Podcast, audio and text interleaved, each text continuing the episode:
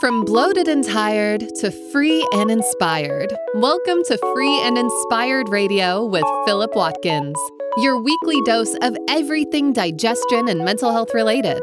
We hope you enjoy this episode.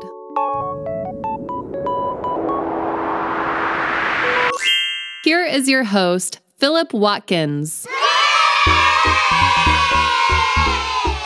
Yes, yes. Hi there. Welcome to another episode of Free and Inspired Radio. I'm your host and naturopathic practitioner, Philip Watkins, and I'm grateful to have you with us today. If you're new to the show, well, the title says it all. It's all about feeling free and inspired and exploring the many different avenues you can take to get there. Whether it's deep dives on digestion and mental health solutions, or guests who offer their own stories and answers, I hope I can be the type of guide you can rely on to unlock the agency you have to reach your own mental and physical competency. Let's get started with what's coming up on today's episode. Coming up on this week's show. Welcome, welcome, welcome, my herbs and spices. It's episode 41 of Free and Inspired Radio. We've had a little bit of a break due to some technical difficulties. We're actually having a little trouble publishing our episodes. So hopefully we can resume regular programming with this episode. Now, this week we'll be looking at whether or not coffee is good for you and some of the surprising benefits of coffee and some of the realities of it for those with digestive and mental health issues as well. Now, most people think they should stop drinking coffee. In my clinic, coffee belongs to what I call the holy triad of things that people think they should cut down or quit when they're not feeling optimal. And it's either red meat, alcohol, or coffee that gets a chop if things aren't going well. Have you been in that situation before where you felt like you've needed to quit one of those things? Contrary to episode 21 on, al- on alcohol, which you can check out if you want to, spoiler alert, it's not good for you. Uh, I'm here to offer a somewhat contrarian opinion on the Holy Triad again, and this time with coffee. I say contrarian because in the case of alcohol, I went in with the opinion that a small amount of alcohol was healthy. And you know, everything in moderation depending on the moderator, which I feel has uh, become quite famous for coining with my patients. But in the case of coffee, I was actually the opposite. Most people feel that too much is bad, and some feel that they must quit altogether to be healthy. And actually, in the naturopathic community, for gosh, since I even started day one of school, it was quit coffee. And that was one of the things you would do to help people feel better. And now, as we'll find out in this episode, we're going to shed some more reassuring light on the positive effects of coffee consumption on the various elements of your health. So, a little bit of background if you live in Hong Kong. Uh, around 120 coffee shops opened in Hong Kong between January and August 2021. So, just to repeat that, 120 coffee shops opened between January and August 2021 in Hong Kong. And that's saying something for a region where milk tea and a yun yong or yun yang, if I've pronounced that correctly, gosh, please someone save my Cantonese. Yun Yang is a local Cantonese drink where they mix tea and coffee. Now, uh, saying that tea here is a huge part of the, the culture, so having coffee become very popular now is, is kind of an interesting change or a switch in the culture. In the US, however, the average coffee consumption is around 400 million cups a day even though only two states in the US actually produce their own coffee. And would you believe that coffee is the leading source of antioxidants in the US? Not fruit and vegetables, coffee. Now, 400 million cups a day in the US seems like a lot, but it's nothing compared to the largest coffee consumer in the world, Finland. Finnish people, on average, consume around four cups of coffee daily, this is just the average, so this daily amount can increase markedly, with some having up to eight or nine cups daily. Now, shout out to my old boss Ben Cant, who I've been on a few pre workout vision quests with. The last time I had that much coffee and that much caffeine, I thought the earth was shaking and I realized it was just my body. So the fact that people do that on a daily basis, hey, all power to you. I'm sure there's a constitutional element there to that. Once again, though, even though I immediately think of the adverse effects of that level of coffee consumed daily, epidemiological studies conducted over the last five to 10 years disagree. So let's look at some of these positive, unexpected for most effects of coffee. So now, epidemiological studies aren't considered a gold standard methodology for research nerds out there. So sometimes, as soon as people hear it's an epidemiological study, they go, "Well, it doesn't really mean much, etc." So fine, that's that's fine. But look, for for getting a potentially balanced view of the effects of something on a large population of people over time, the epidemiological studies can at least provide a starting point to improve our understanding and give us some indications. So, the first of these studies is one that genuinely surprises people. The study published in the New England Journal of Medicine concluded that light to moderate coffee consumption, so up to three cups of coffee daily, was inversely associated with total and cause specific mortality. In English, non drinkers had a higher death rate, or non coffee drinkers had a higher death rate. In a similar study published in June 2022 with 190,000 people in South Korea, it got a little bit more specific. So it confirmed the earlier study above, finding that finding that daily up to three cups of coffee benefits cardiovascular disease, respiratory disease, and diabetes, but not ca- cancer mortality. So I'll repeat that: cardiovascular disease, respiratory disease, and diabetes all benefited up to three cups of coffee a day, but not cancer mortality. So if you have a family history of cancer, maybe there's some other things you might want to consider instead, like a healthy diet, for example. The coffee paradox is an interesting one where it sees coffee and caffeine as opposed when it comes to cardiovascular disease. One constant argument in the coffee caffeine debate is this coffee paradox, where caffeine increases blood pressure, but coffee seems to reduce it. So, when you look into the studies and get a little more granular to get specific, it appears that the increase in blood pressure caused by coffee and the caffeine within it lasts up to or less than three hours. So, whilst the caffeine is increasing your blood pressure, it's only doing it for quite an acute period of time, i.e., three hours. After two weeks, there did not seem to be any evidence suggesting that longer term coffee consumption caused issues with blood pressure. Not only that, it may benefit high blood pressure by positive, positively affecting the blood vessels that contribute to uh, blood pressure and the development of it.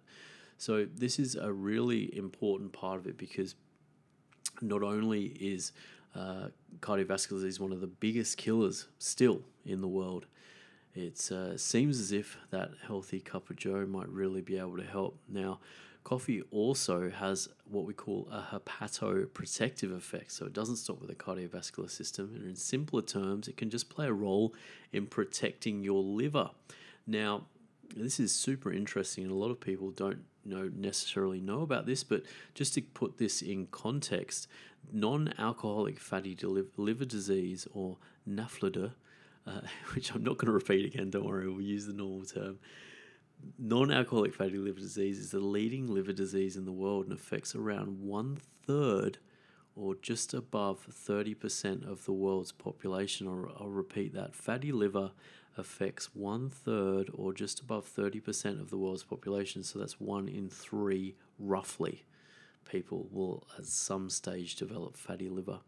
Not only this, but fatty liver is bidirectional, or non alcoholic fatty liver disease is bidirectional when it comes to metabolic syndrome, which is also one of now one of the leading diseases of abundance. And that's a combination of blood pressure, blood sugar, and cholesterol issues, and type 2 diabetes, or a precursor to type 2 diabetes, and that's metabolic syndrome. Bidirectional means that as fatty liver worsens, so do its associated conditions, i.e., cardiovascular disease and metabolic syndrome.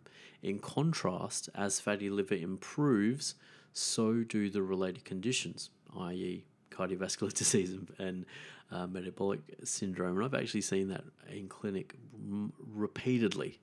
So that's definitely something where the research kind of comes out in the clinic. But back to coffee and its effects on the liver, because that's why we're here, right?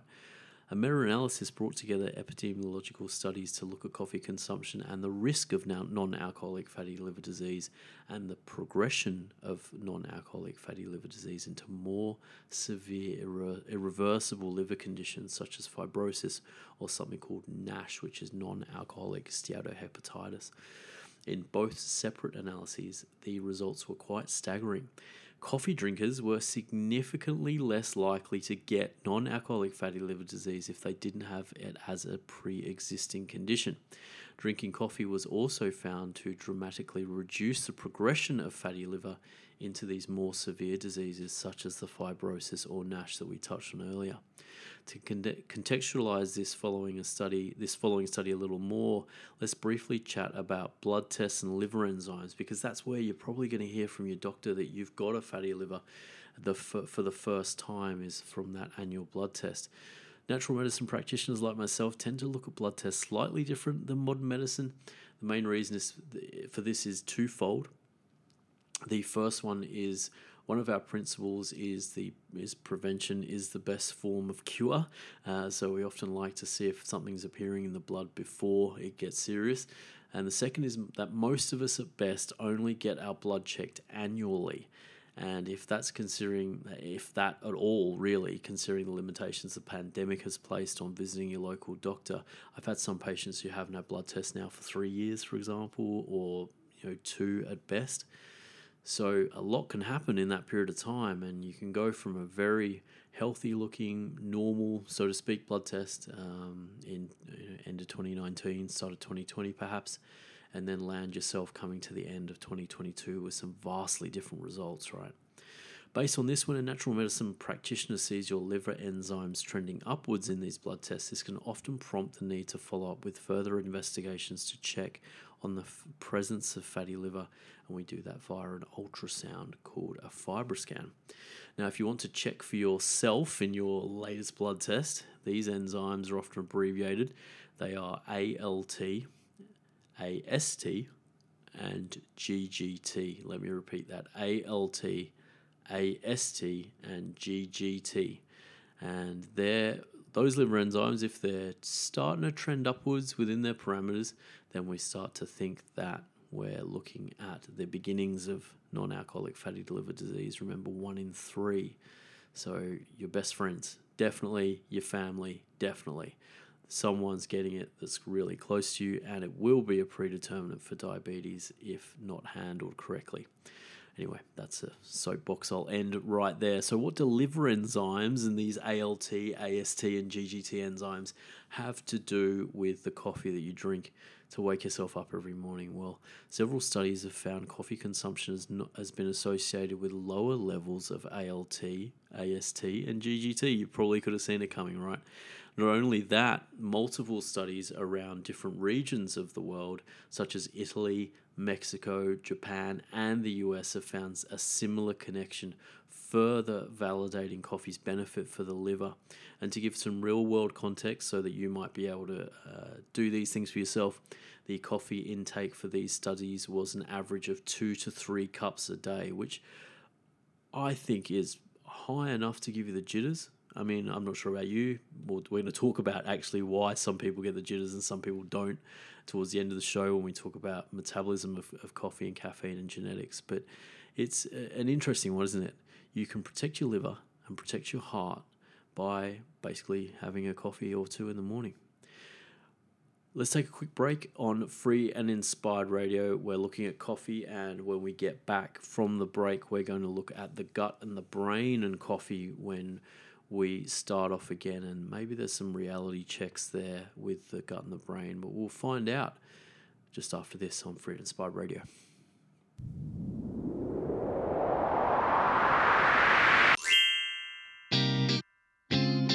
Whew, time to take a break. Are you enjoying this episode of Free and Inspired Radio?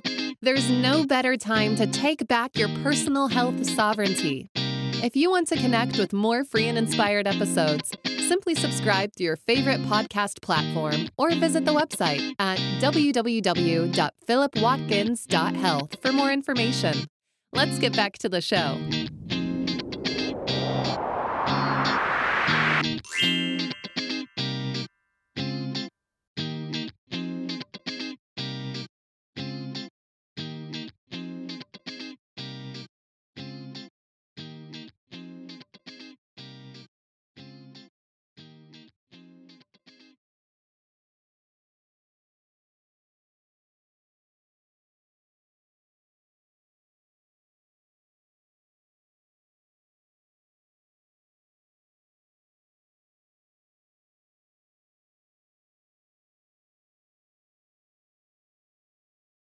Now, if you've drunk a coffee recently, you probably already know how it can affect your brain.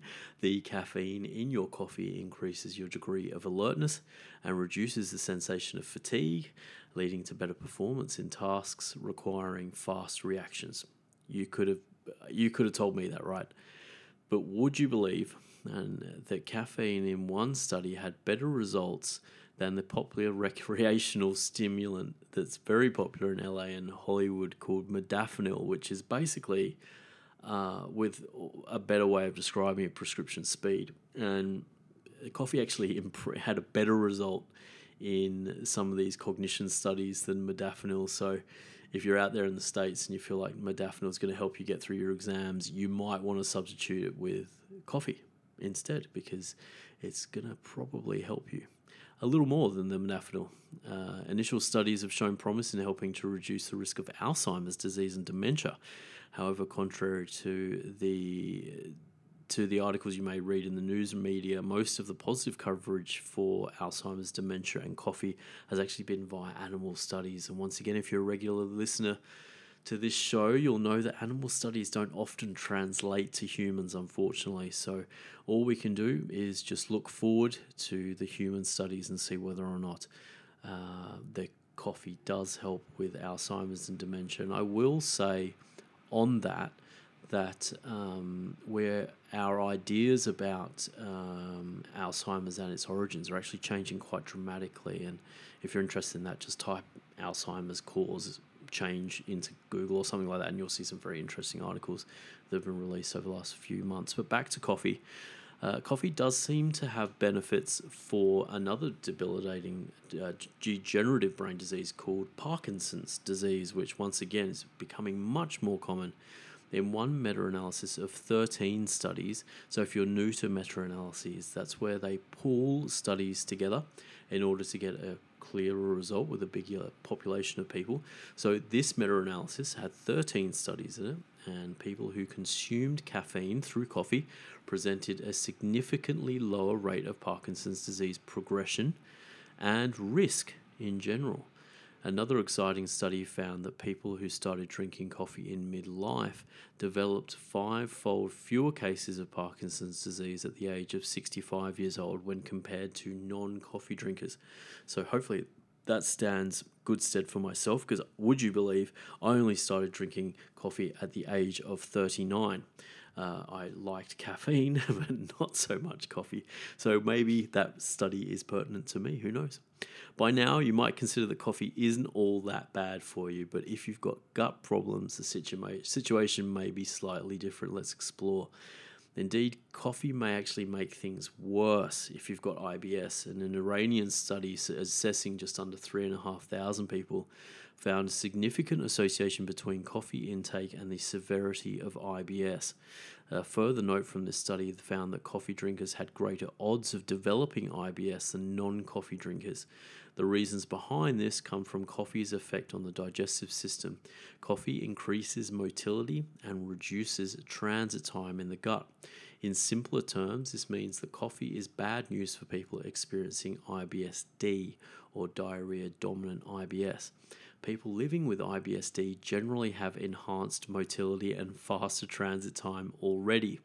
Often then coffee can then make can make the loose bowels, the loose bowel patterns of IBSD worse.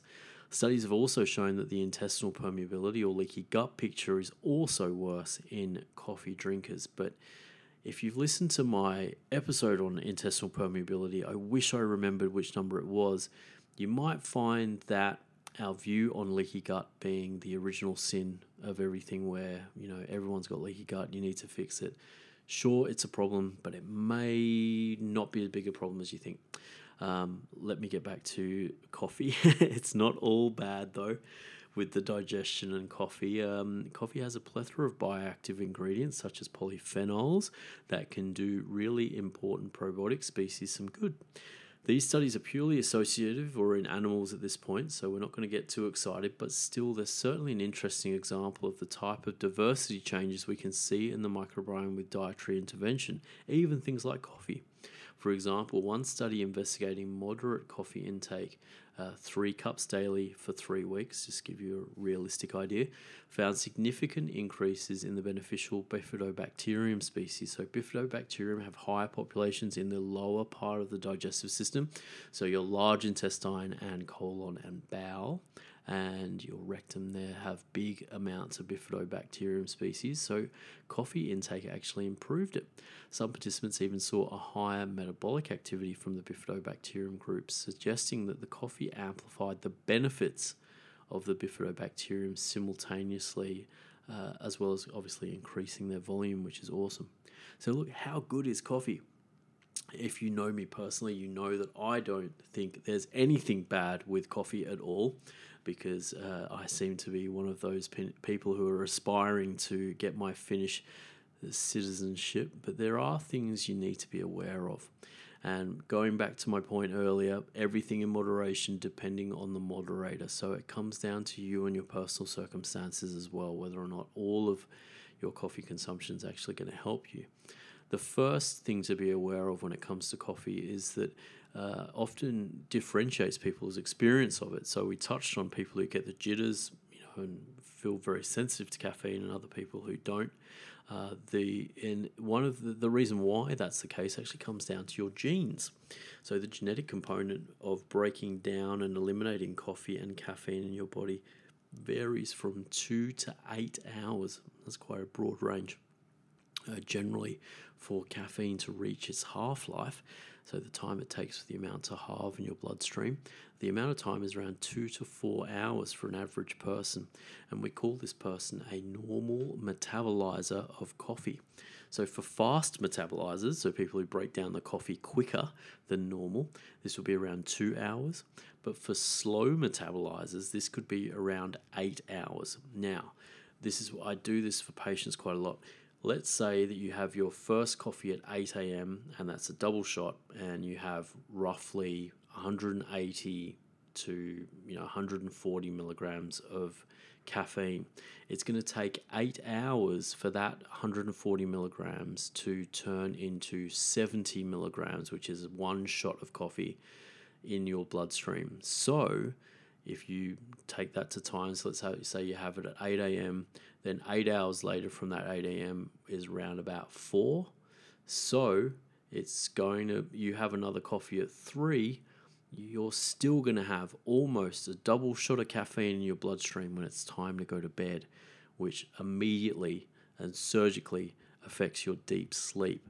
So, the message here is for those who don't know their personalized genes on this have most of your coffee in the morning to avoid interfering with your deep sleep and restorative sleep patterns. And this is this is really just the other side of the coin when it comes to coffee. Whether you like it or not, it's going to affect your sleep. I used to think I could have a double espresso after dinner, dinner parties, restaurants. Yeah, no problem. Little did I know, thank you, Oura Ring, please sponsor me uh, that it was destroying my deep sleep. And as soon as I stopped doing it, I saw immediate results in my deep sleep levels there. So, some n equals one experience. What do you think? We've touched on people's desire to give up coffee as part of the holy trinity of things that aren't good for me. Hopefully, this episode has gone some way to both reassure you that coffee consumption may not be as bad as you think and maybe its position in the holy triad of things to give up is not as necessarily warranted as it might have been. At the same time, like most things, there are some situations where taking, taking some time off coffee can be beneficial to get you better, especially if you've got IBSD or some form of anxiety and depression, because it does kind of mess with that a little bit too. On the whole, if you don't have those things, lucky you, but on the whole, if you're healthy, why not have that extra cup at 10 a.m. and watch your world's colors get brighter, knowing that you're most likely extending your life at the same time? Now, before we finish this episode of Free and Inspire Radio, if you'd love to hear more from me and get the word on new articles, see the podcast from the website uh, on video or more, jump over to philipwatkins.health and join our community via the newsletter there. You can sign up to get an ebook on psychobiotics, so probiotics and their effect on the brain. Uh, just go and put your name down there. That'll be amazing. You can come and join our community.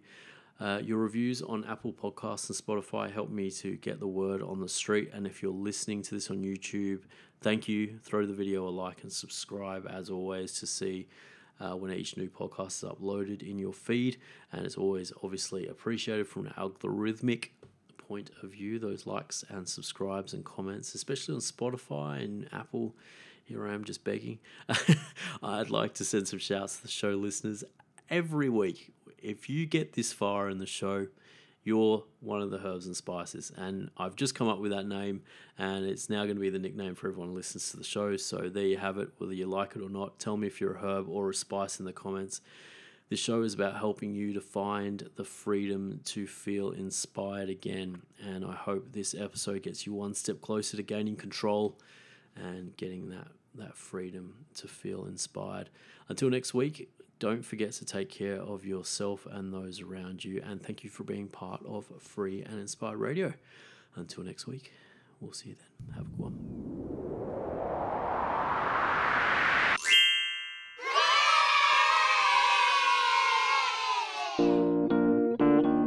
Oh my gosh, you made it to the end. This show is all about you, and we hope you finished this episode feeling one step closer to feeling free and inspired. We'll be back next week, but if you want to know more about Philip, please catch a digital flight to www.philipwatkins.health for further details about how we might be able to help. In the meantime, have a great morning, afternoon, or evening, and we'll see you for another episode next week.